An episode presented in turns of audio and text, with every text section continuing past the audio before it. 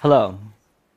I'd like to introduce you to a word you may never have heard before, but you ought to know draw down.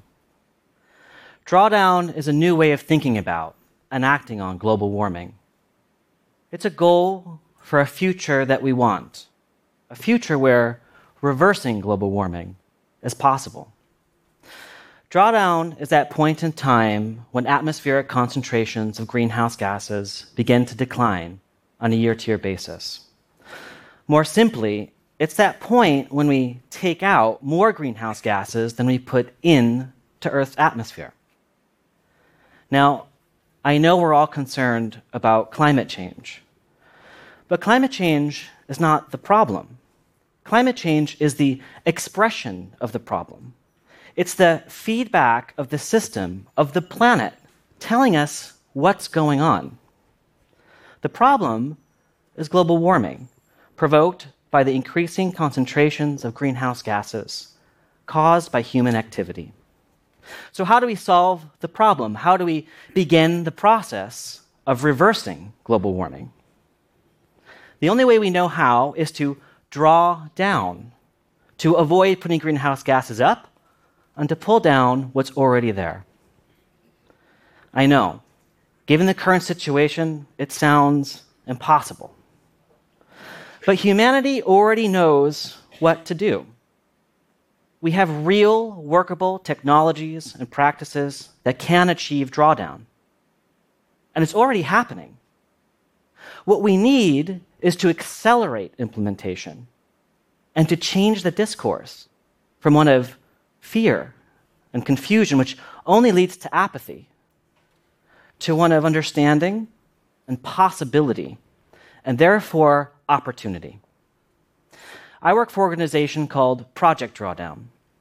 And for the last four years, together with a team of researchers and writers from all over the world, we've mapped, measured, and detailed 100 solutions to reversing global warming.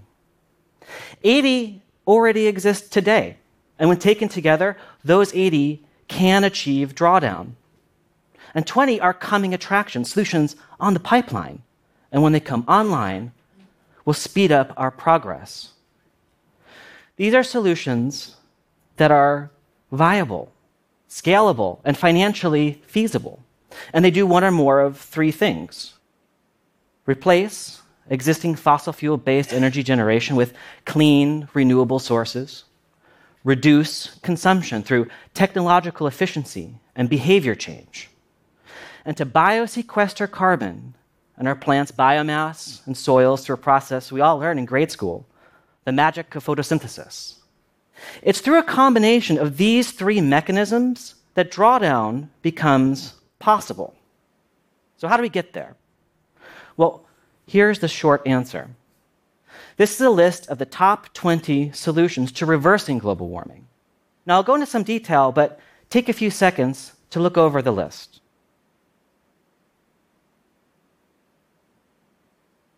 It's eclectic, I know. From onshore wind turbines to educating girls, from plant rich diets to rooftop solar technology. So let's break it down a little bit. To the right of the slide, you'll see figures in gigatons or billions of tons. That represents the total equivalent carbon dioxide reduced from the atmosphere when the solution is implemented globally over a 30 year period.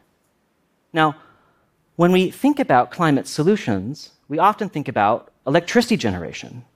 We think of renewable energy as the most important set of solutions, and they are incredibly important. But the first thing to notice about this list is that only five of the top 20 solutions relate to electricity.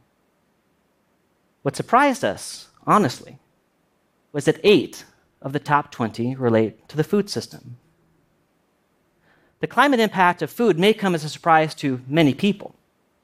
But what these results show is that the decisions we make every day about the food we produce, purchase, and consume are perhaps the most important contributions every individual can make to reversing global warming.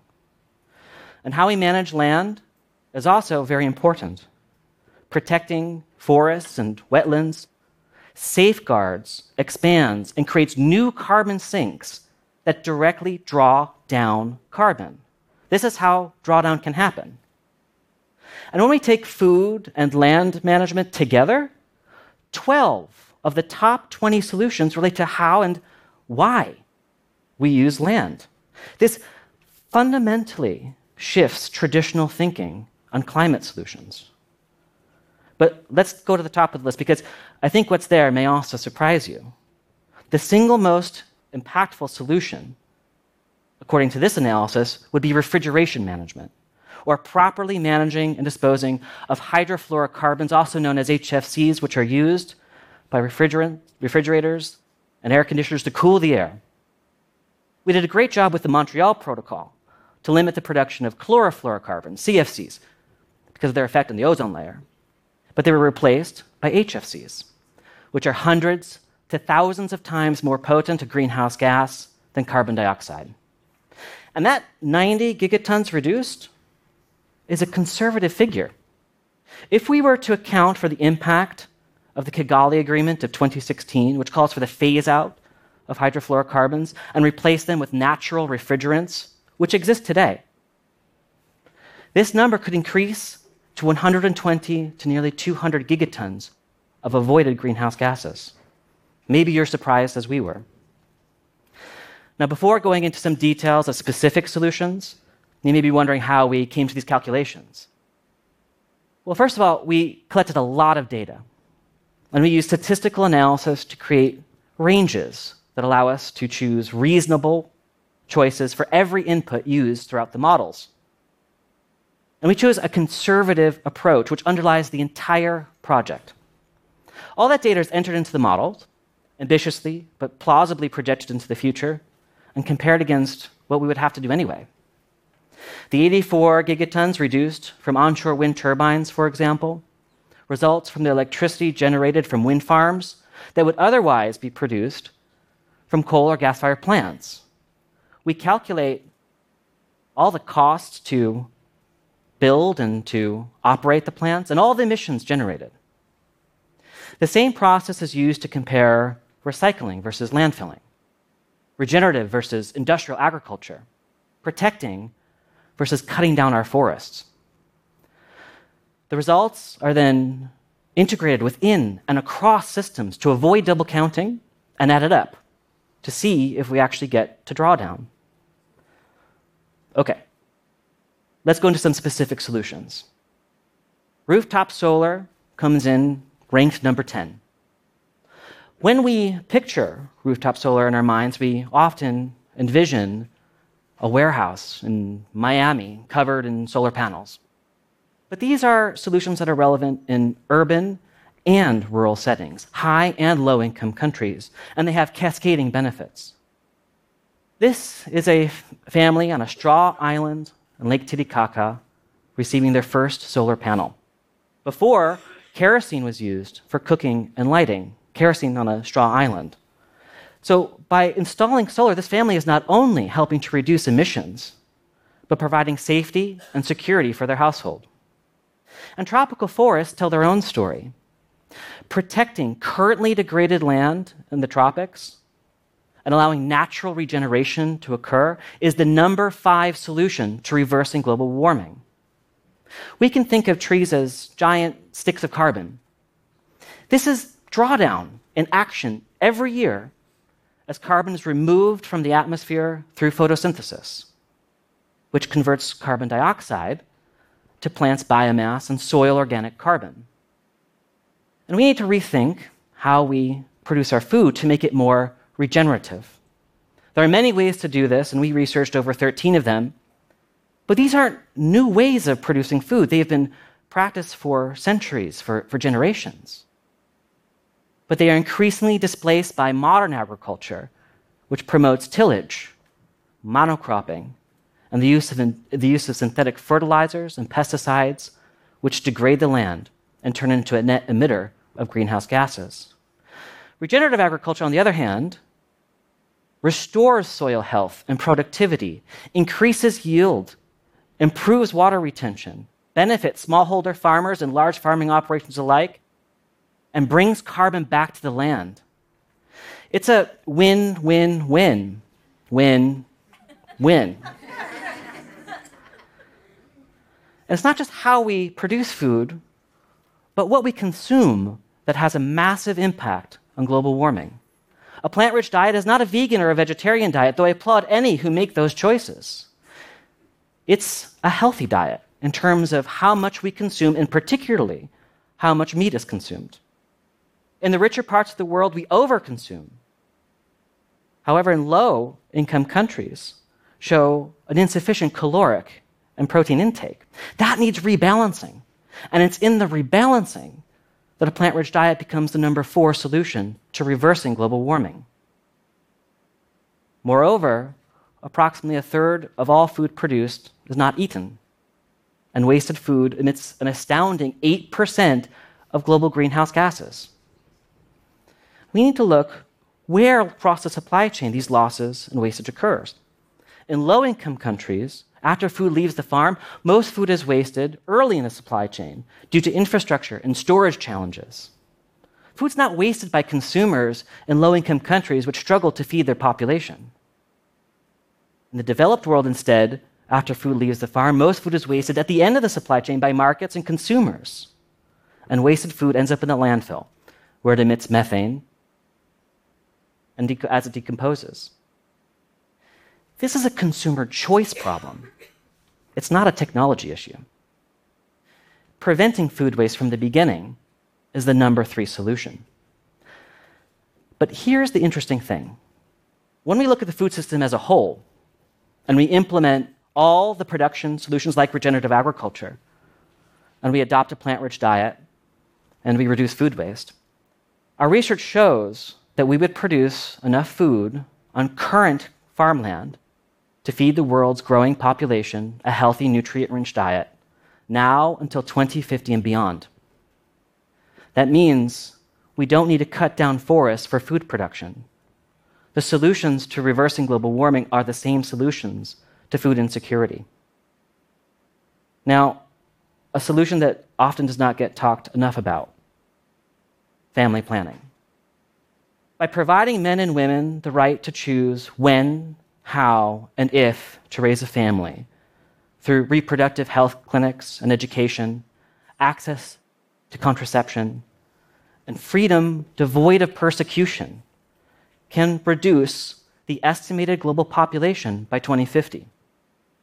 That reduced population means reduced demand for electricity, food, travel, buildings, and all other resources.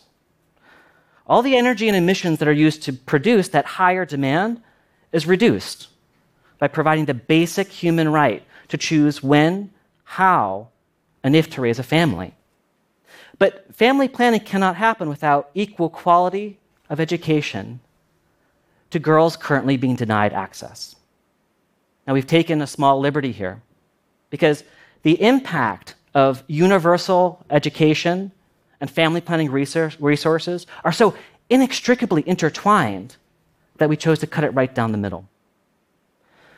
But taken together, educating girls and family planning is the number one solution to reversing global warming, reducing approximately 120 billion tons of greenhouse gases. So, is drawdown possible? The answer is yes, it is possible but we need all 80 solutions. There are no silver bullets or subset of solutions that are going to get us there. The top solutions will take us far along the pathway, but there's no such thing as a small solution. We need all 80. But here's the great thing we would want to implement these solutions whether or not global warming was even a problem, because they have cascading benefits to human and planetary well being. Renewable electricity results in clean, abundant access to energy for all. Plant rich diet, reduced food waste, results in a healthy global population with enough food and sustenance. Family planning and educating girls, this is about human rights, about gender equality. This is about economic improvement and the freedom of choice. It's about justice regenerative agriculture, managed grazing, agroforestry, silvopasture restores soil health, benefits farmers and brings carbon back to the land. Protecting our ecosystems also protects biodiversity and safeguards planetary health and the oxygen that we breathe. Its tangible benefits to all species is incalculable. But one last point, because I know it's probably on everybody's mind how much is this going to cost? Well, we estimate that to implement all 80 solutions would cost about $29 trillion over 30 years. That's just about a trillion a year. Now, I know that sounds like a lot, but we have to remember that global GDP is over 80 trillion every year. And the estimated savings from implementing these solutions is $74 trillion, over double the costs. That's a net savings of $44 trillion. So, drawdown is possible. We can do it if we want to. It's not going to cost that much, and the return on investment, that investment is huge. Here's the welcome surprise. When we implement these solutions, we shift the way we do business from a system that is inherently exploitative and extractive to a new normal that is by nature restorative and regenerative. We need to rethink our global goals to move beyond sustainability towards regeneration, and along the way, reverse global warming. Thank you.